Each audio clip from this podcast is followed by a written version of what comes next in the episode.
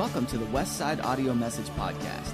We hope you enjoyed today's message, and if you're looking for more ways to connect with Westside Assembly of God, feel free to check us out at www.westsideag.org. You'll find all the information about our service times, upcoming events, and opportunities for you to plug in and get connected with Westside Assembly of God. Additionally, you'll find a complete online archive of all of the previous and current messages absolutely free of charge. We hope you are encouraged by this week's message, and thanks again for downloading the Westside Audio Message Podcast. As God's co workers, we urge you not to receive God's grace in vain. For he says, In the time of my favor I heard you, and in the day of salvation I helped you. I tell you, now is the time of God's favor, now is the day of salvation. We put no stumbling block in anyone's path so that our ministry will not be discredited. Rather, as servants of God, we commend ourselves in every way in great endurance, in troubles, hardships, and distresses, beatings, imprisonments, and riots, hard work, sleepless nights, and hunger, in purity, understanding, patience, and kindness, and in the Holy Spirit and in sincere love, in truthful speech and in the power of God, with weapons of righteousness in the right hand and in the left. Through glory and dishonor, bad report and good report, genuine yet regarded as impostors known yet regarded as unknown, dying and yet we live on, beaten and yet not killed, and sorrowful yet not always rejoicing, and poor yet making many rich, and having nothing and yet possessing everything. Uh, may I just lay out the uh, skeleton of my sermon for you? As we break down and organize what Paul has just written, there's an interesting form to it. We will, within this reading, see that there he has mentioned nine distinct trials of a true disciple of Christ. I wonder if you consider yourself a true disciple of Christ. That would be your assessment. It'd be God's assessment, too, I suppose. Nine trials of a true disciple of Christ. Nine, next he lists, lists nine inner qualities of a true disciple of Christ. And then at the end, he lists nine paradoxes that we commonly face as a true disciple of Christ. You know what that makes? 27 points in my sermon today.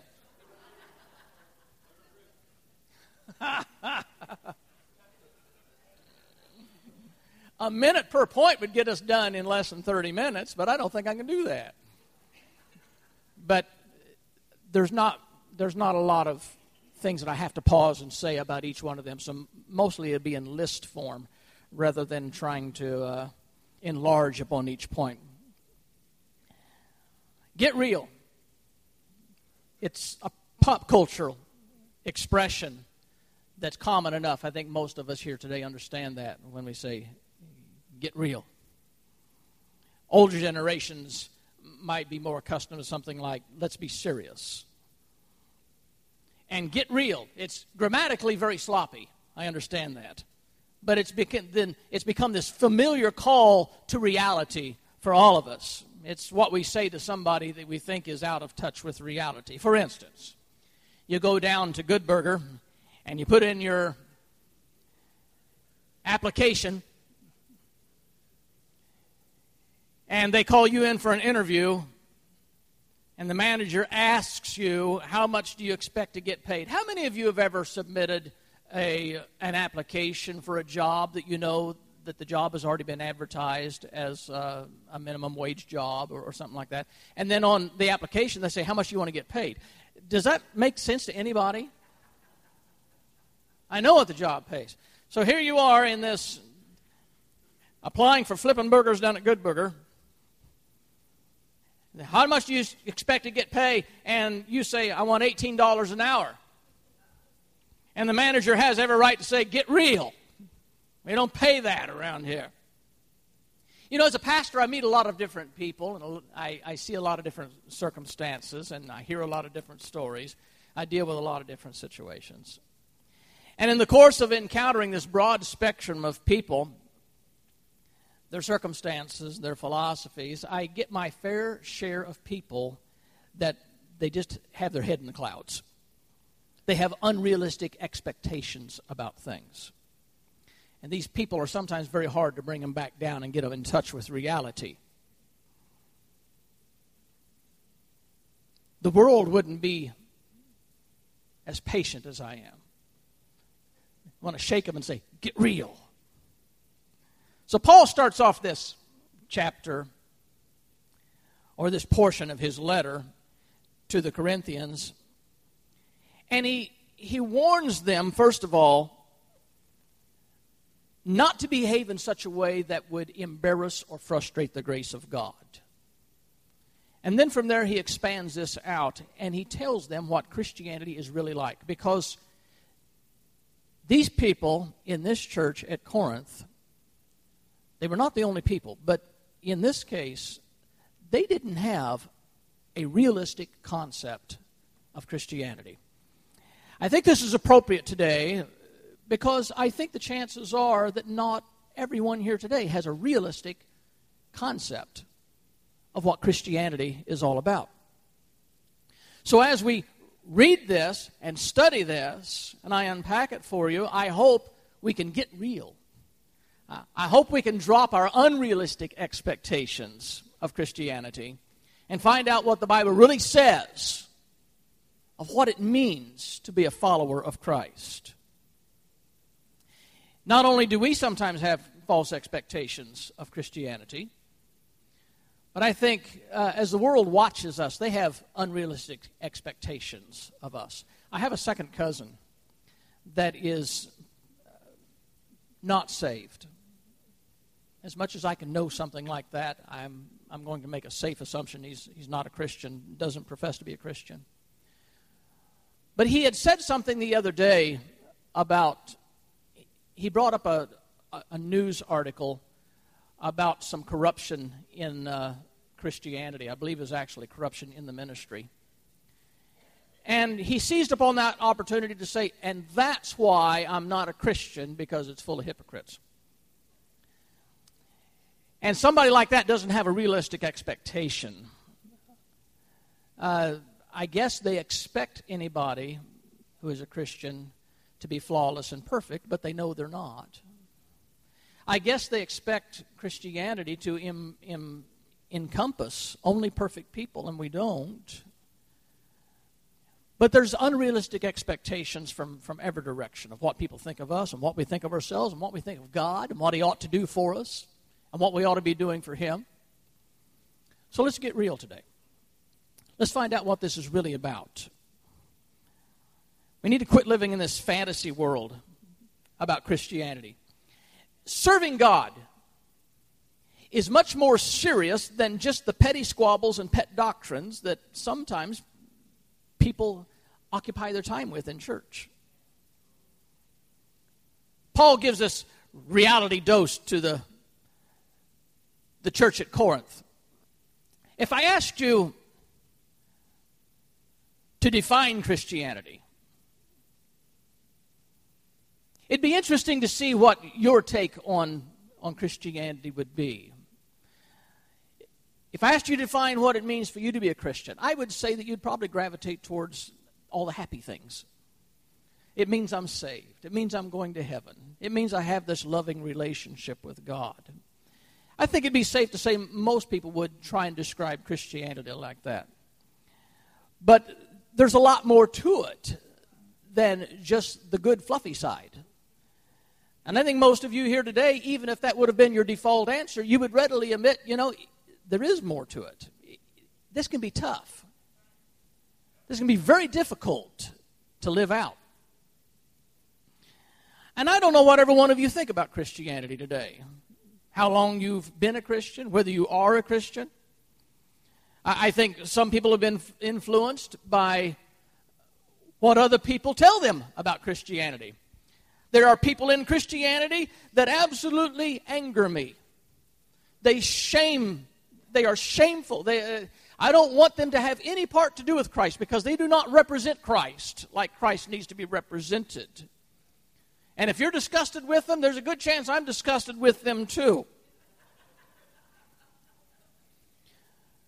But Jesus told a parable and said there was a man that had a field of wheat, and the workers noticed that there was weeds, poisonous weeds, tares, the Bible says, among the wheat. And they came back and told the owner, said, We've just discovered somebody has secretly sown tares among the wheat. Shall we go out there and rip it all up? And the man said, Don't do that because you'll destroy the wheat. Just let it alone until the harvest. And then the man, at the harvest, the man will separate the wheat from the tares. Now we understand when he told that, that there's wisdom in understanding that it's not our business all the time to try and separate this out. We are forced to live with the fact that there are wolves among the sheep sometimes. There are hypocrites among the real family sometimes. Thank God it's not my assignment to have to try and separate that out because I would probably rip some wheat up in the process and make a big mess out of it. But God, in the end, is going to make a clean separation of this. So I don't know what you think about Christianity.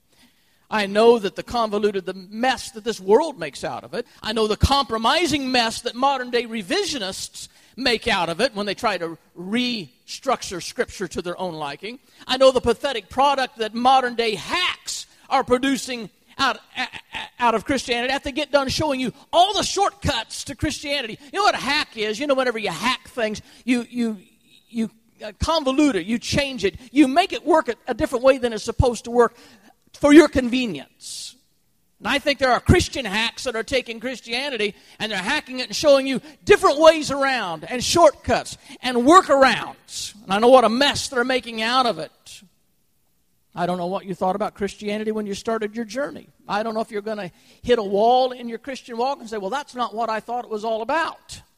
That's why we got to have to get real today. So we don't have any misgivings about what it means to live for Christ. Christ invited many people to follow him. But he repeatedly tested their resolve by reminding them if you follow me, it's not going to be easy. That's where we start getting real with this. If you think following Christ means that everything is going to fall in place for your life and everything's going to be perfect, you're not real. This can be very, very difficult. There's a story of two disciples who come running to Jesus with a special request. Jesus had just tipped his hand a little bit. He had divulged to them that he was going to, he, his kingdom was going to come. And he said, You, you 12, his favorite 12, he said, You're going to sit on thrones with me. Now that stuck in their, in their brain. And they thought about that for a while. And they began to dream what it was like to be in the kingdom and Christ on a throne. And they're sitting on thrones. And the idea really appealed to them, it grew on them. And the more they thought about it, two of them ran to Jesus when it finally dawned on them there's only two seats available next to Christ. So they run and say, We have a request. Would you grant that we set one on the right side and the other on your left side? It'd be so cool to be at the head of the table with you. And Jesus said, You don't know what you're asking. He said, Can you be baptized with the baptism that I am baptized with? Can you drink the cup that I'm going to drink? In other words, he says, My baptism and the cup I have to drink is a is a an experience those are experiences of difficulties and trials. And what you're volunteering for and what you're wanting, you don't know what you, you think this is all fun and games. You think this is all about prestige. You think how nice that's going to be to be somebody. But to be somebody, you have to be nobody. In order to be first, you have to be willing to be last. And he was taking this twisted attitude that they weren't real. They didn't know what it was all about. And he had to give them a reality check. He said, You don't know what you're asking and what it involves. Quite simply, their problem was they were seeking the glory before they had gained the victory, and they didn't know the cost of the victory. They were dreaming unrealistic dreams of what it means to sit on a throne in Christ's kingdom. They were imagining honor and prestige and ignoring that there's any price that goes along with that.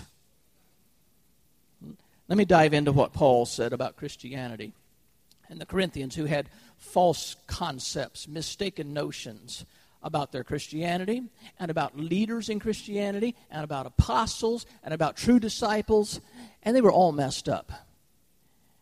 And Paul, first of all, lays out nine trials that a true disciple of Christ may face. There might be more than that. He just he just listed nine. I think nine's enough. And if you'll notice in this list and in, in my notes, these are nine trials. They are in three different categories, and there are three in each category. They're similar, but they're distinct. First of all, he said, as a Christian, as a leader, as a disciple, as a true disciple, you can expect general difficulties in your life. So, why do we do so much whining and complaining if right from the start we know it's going to be tough going? Why do we whine and complain and say, Why me, Lord? Because you chose. That's the way it is. It's going to be like that. Get tough, get real. And under these general difficulties that we're going to face, he uses these three words. He uses afflictions, hardships, and distresses. And to notice the distinction on those things, we understand that afflictions is a broad term that covers all kinds of tribulations and almost serves as a heading for the next two as he gets more specific. So he's going to be just afflictions in general, but in general, but more specific, there's going to be hardships. That means you will de- be deprived of necessities. If your neighbor is sleeping, wake them up and say, Listen to this. You will be deprived of necessities such as food and water and shelter and clothing and rest. Does that sound like the kind of kind of gospel that you're hearing preached today?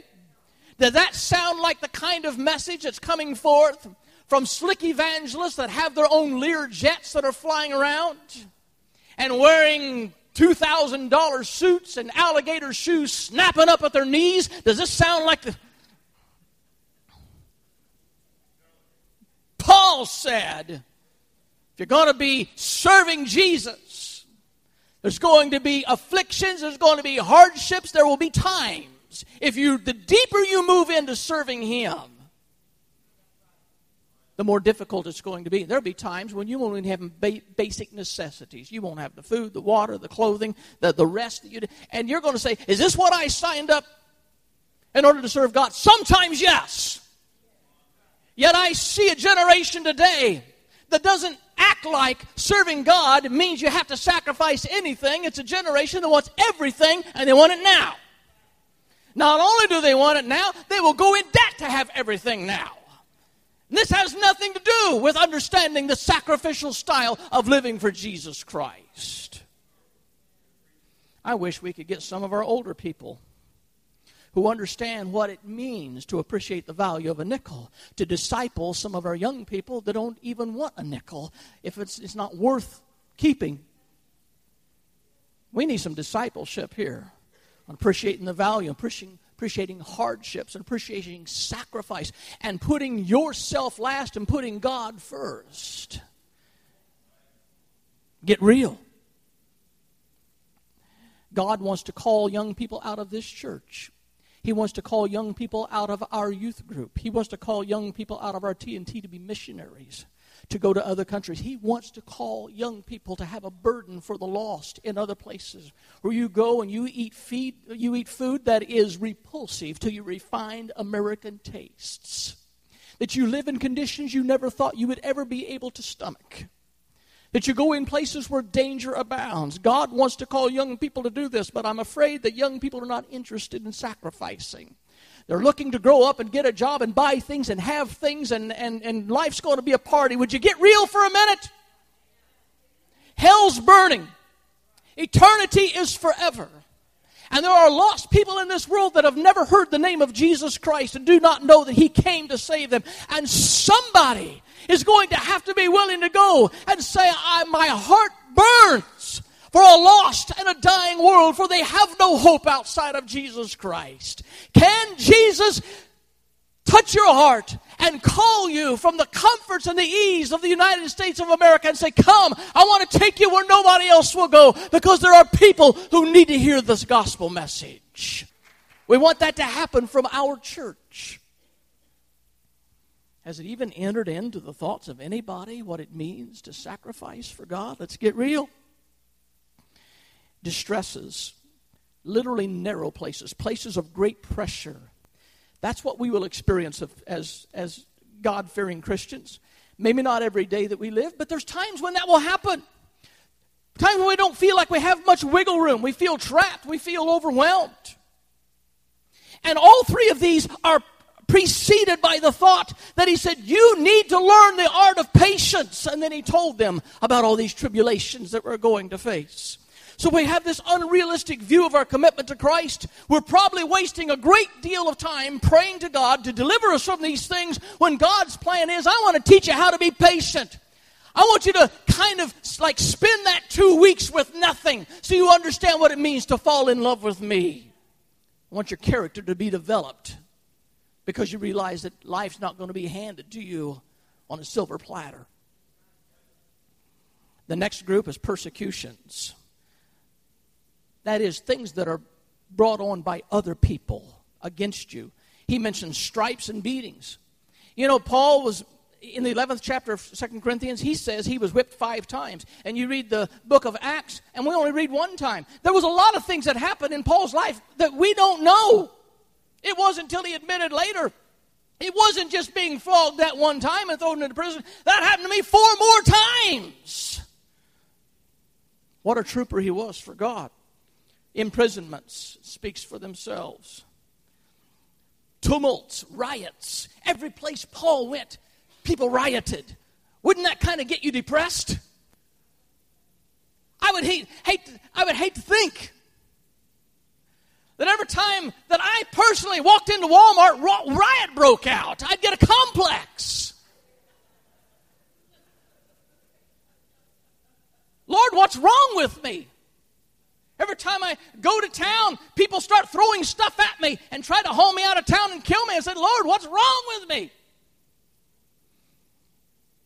And Paul experienced that all the time. He went into a town and they they they'd riot against him. A mob scene would, would be created. They'd haul him out of town. They'd beat him. The third group is impositions that go along with the apostleship. He said, labors, that's hard work. How many of you know serving God? If you're going to do it right, not the cheap way, not the hack way, the right way, it's hard work. And people say, I can't do that because it's too hard. You have unrealistic expectations. It's hard work. Anything you want that's worthwhile in life, you realize it takes hard work. If you want the right relationship with God, it takes hard work. There's just no way around it. Watchings, which is sleepless nights, fastings, which was hunger, and these are things that Paul brought upon himself because of one reason because he made the choice.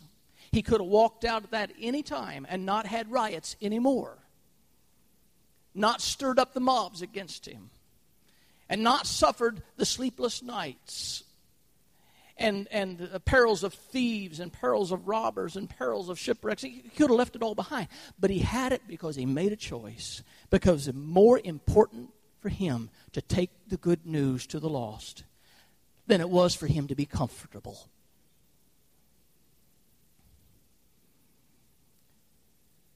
There are certain impositions and inconveniences and sacrifices that just go along with living for Jesus. And these should not be any secret. Here are some examples of how serving God can and will at times impose on your lifestyle.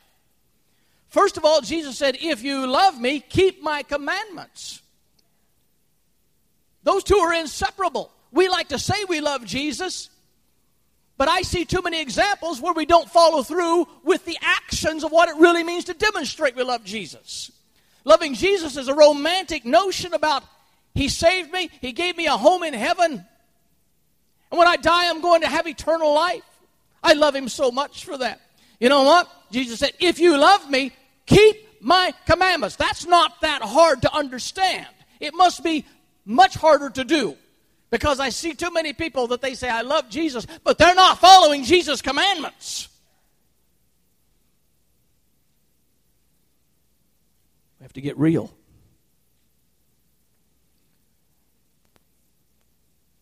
If you dedicate yourself to Christ, you are agreeing by contract to live by His rules and not by your rules. You got to live by His rules and not the world's rules. What Christ expects me to do is the most important thing, not what I want to do and not what the crowd wants me to do. The second thing is Jesus said, If anyone wants to follow me, let him deny himself and take up his cross and follow me. If any person chooses to follow Christ, that person must renounce all rights and all expectations of comfort and ease. It's like enlisting in the military. We've got a number of ex military people here today, and you understand exactly what it is. You understand when you sign up, you are agreeing to a hard lifestyle. You are agreeing to the discipline, the rigor. You don't get to bring your Winnie the Pooh pillow with you. They don't provide you a queen size bed with pillow top mattresses. You don't order off the menu. You don't send, send the steak back if it's too rare.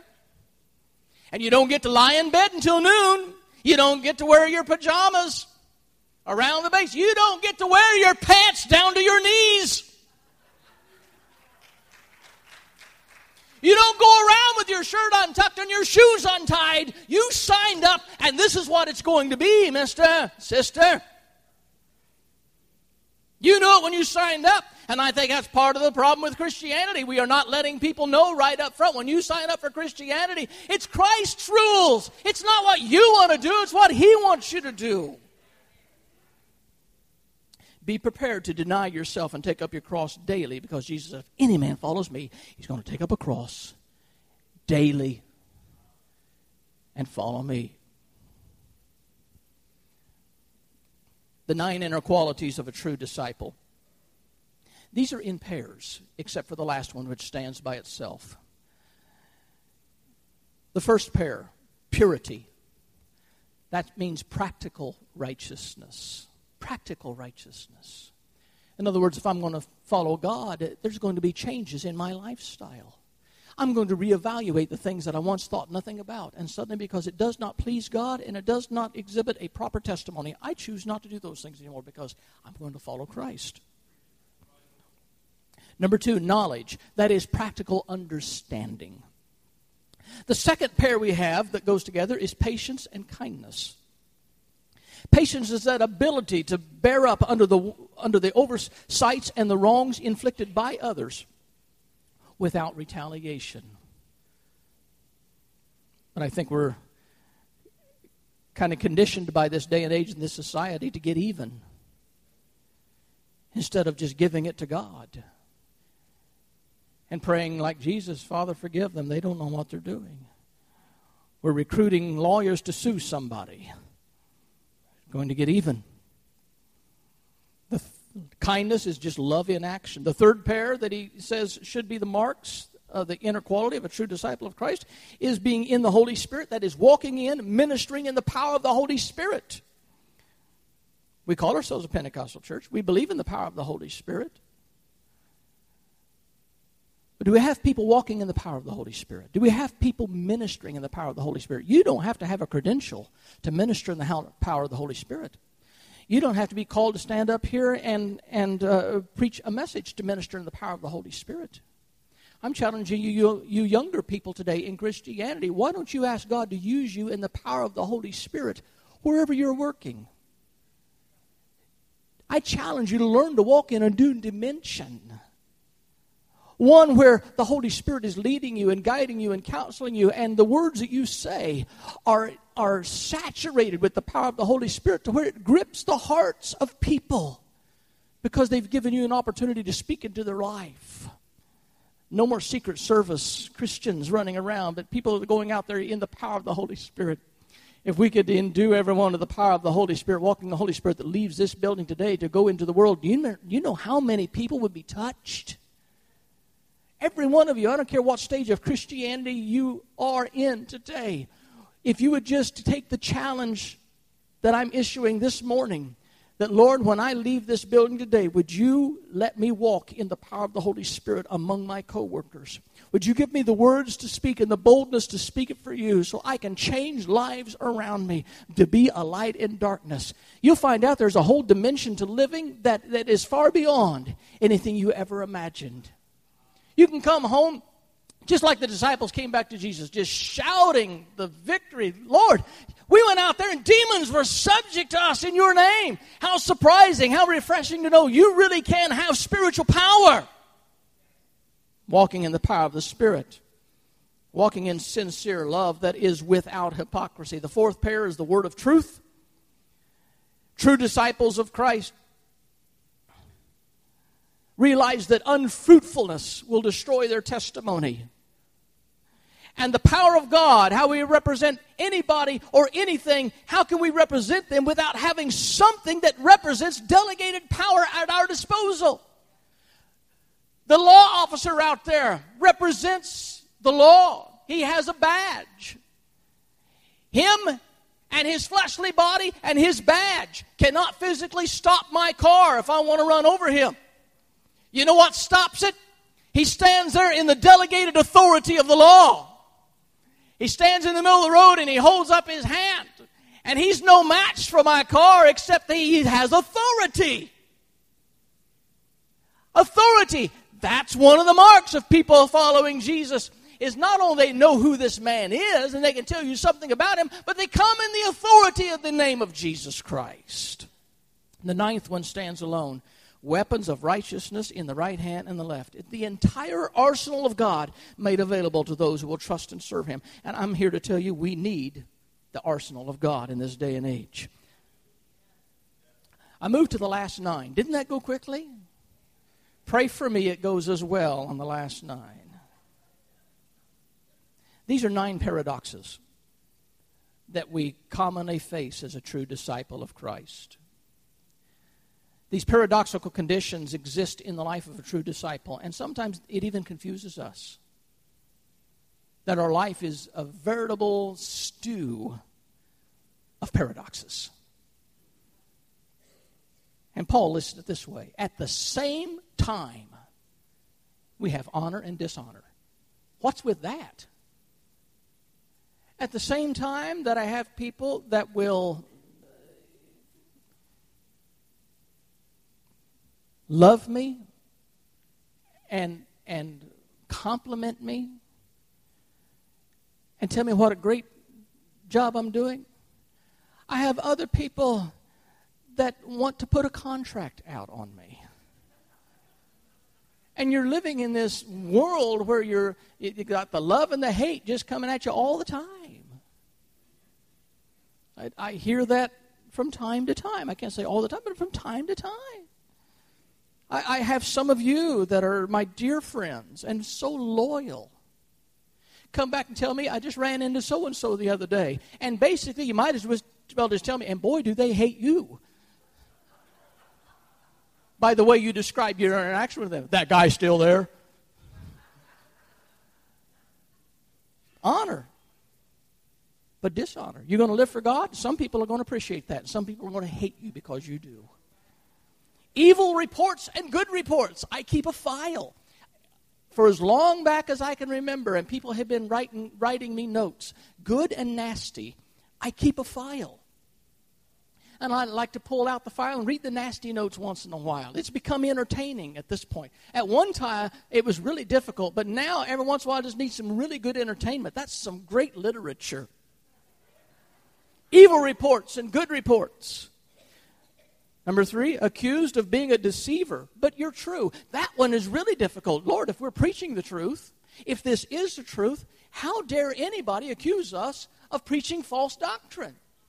How dare any of us uh, uh, be accused of leading people astray and filling their minds with junk and garbage? That This is truth. This is truth. We're not supposed to be enduring those kind of accusations. If they don't like us, fine. But don't call truth lies and wrong. That just doesn't. It, that, that, Paul said it's going to happen.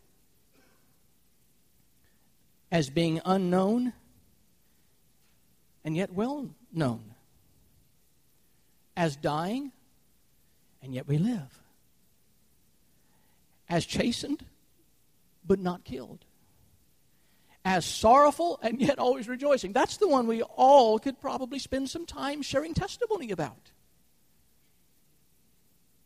As sorrowful yet always rejoicing. Because things come into your life that are difficult to deal with, don't they? Yet somehow, some way down deep inside, you find the way to sing the song of praise unto God. Like the story of the man that was that was kidnapped and beaten and put in the trunk of a car and hauled off, and he, he just felt like for certain he's been taken out of the country, probably going to be murdered. And they're in this, this beaten condition, all he can think of riding in the trunk of that car was to sing, In moments like these, I sing out a song. I sing out a love song to Jesus. I, how can you do that in the grips of evil and still have a message of hope on your lips, as sorrowful and yet always rejoicing, as poor and as poor and deprived as we could be as servants of God, yet the ability to enrich in somebody else as having nothing and yet possessing all things. And that is the life of a Christian. And such are the strange paradoxes. The real deal. So you write your description of Christianity and you tell all the good things. You write of joy and peace that you find when you finally surrender to God. And these are true, but it's only half the story. Living your life for Christ can and probably will at some point in your life generate some of the greatest challenges you've ever had in your life. And the enemy's going to try and encourage you to say, well, if I wasn't trying to live for God, this wouldn't be happening to me. Some of you, have you ever heard that voice? the enemy ever tried to slip that one in on you? You didn't have this problem until you started your journey for Jesus. Oh, yeah, he's good at that. Right now in Iraq, the ISIS militants are waging no holds barred war against Christians. You've been reading about it. The things, the atrocities that are going on there are unthinkable. In the town of Mosul, Iraq, which is literally the cradle of Christianity in that region. Christianity is as old there in that country older than any other place. The cradle of Christianity has virtually been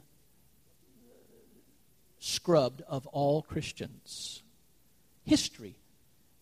The rich history of Christianity going back hundreds and hundreds and hundreds of years, it's gone. And the ISIS wants to wipe it from the face of the earth.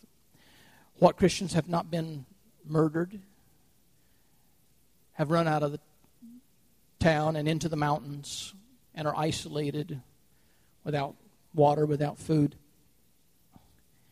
And as the ISIS is closing in on them, the Christian parents are taking their children who are starving and dehydrating and will be raped or beaten or killed by the terrorists, and they're going and throwing their children off the cliff and saying, It's better that you die suddenly, quickly, as to die the tormentuous death that awaits you if these people catch us. Can, can you throw your child off the cliff?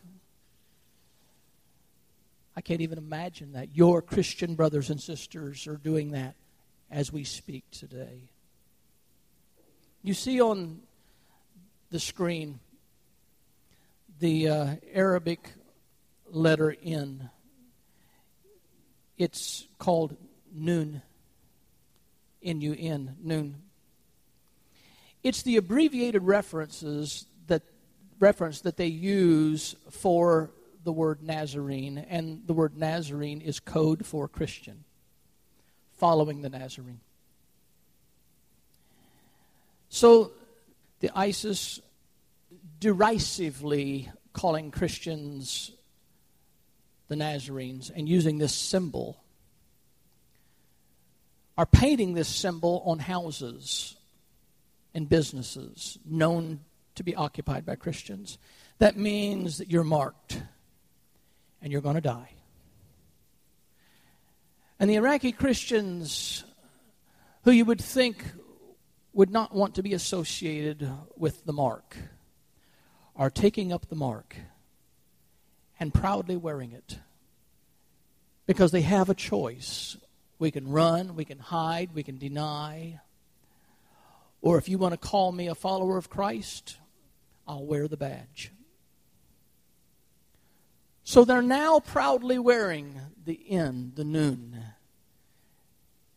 Being accused of being a follower of the Nazarene, they say, Yes, we are. It may cost us everything.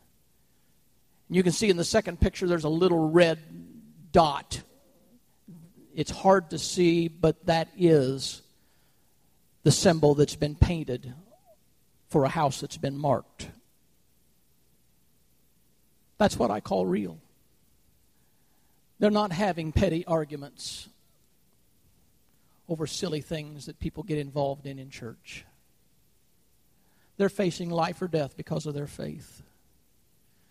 They're not like some churches arguing over the color of the carpet or the way the service is conducted. They're making decisions about whether they're really going to stand for their Christianity and die for it or not. That's what I call real. And Paul said, I bear in my body the marks of the Lord Jesus Christ. He physically bore the scars that testified of Jesus placed there by the persecutors, but he bore them with pride. This is what it cost me to serve Jesus. I'm so proud I bear in my body the marks of the Lord Jesus Christ. Now, in the simplest form, in the simplest terms, people, being a Christian most fundamentally and most importantly means being connected with Christ if we're truly his disciples, if we're associated with the Nazarene, that designation is probably eventually going to draw fire from the enemy. That designation for some people in the world already means death. There is a war on Christianity right now, 2014, like we personally have never seen our entire lives. Mass genocide of Christians in Africa, persecution and genocide of Christians in Iraq, in Syria, the Coptic Christians in Egypt under persecution. And right here in the United States of America, the tide of opinion turning against Christianity, hating Christ, hating the man who had hate for nobody, hating the man that did nothing but good and forgave the sinner when others would have killed them, and Jesus forgave them and sent them on the hating the man who took the place on the cross for them and said, I don't want them to die a sinner's death. I will take it upon myself. Hating the man who did nothing but love them and hating the people who have his mark on their life. We hate Christians because why? Why do you hate Christians? Why do you hate Christ? Why? Is it because of some fringe group that has misrepresented Christ or Christianity to the world, that's no reason. They are disgusting people anyway. But the Christ that I know loves you and gave everything for you. And He gave the challenge to me and to you to be like Him. And we fail many times. But that shouldn't be a reflection on Christ. Peter shrunk away from his first encounter of persecution for Christ's sake when they came and said, You're one of them. And he cursed and he swore and he said, It's not me.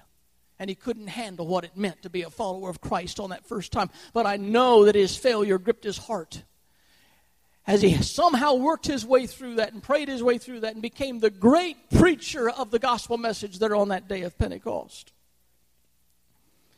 And then Paul wrote these profound words from Philippians 3:10. He said, "I want to know Christ. Yes, I want to know the power of his resurrection. So far, so good. Don't you? But then he went on and he said, I want to participate in his sufferings. I want to die like he died. And I don't hear that a lot. Let's get real. That's the reality of Christianity. With the open persecution of Christianity exploding around the world and encroaching here, I'm telling you, if you're not in this to love Christ more than you love your very life, you need to walk out the door today and quit. You need to resign now. If you're not prepared for how hard it's going to get, this is not for you. Hatred for Christians and Christianity and Christ is spreading like wildfire around the world. And we may think we have it good now. But whenever the Christians, because of their beliefs and their stance, and simply because they believe the Bible and the truth of the Bible against the grain of this world, are going to be persecuted and hauled off into prison and sued, and families split up and children taken away from the families, and false charges brought against you, I don't know if you have the stomach for this or not. And that's the reason I preach this sermon today because it's time, people, with what we see coming down the road. It's time we get real. I don't know what you thought this Christianity was all about, but it's really about being faithful to Christ until the day He calls us home. Unflinching, unrelenting, holding to the truth. Are you ready for that? Worship team, come.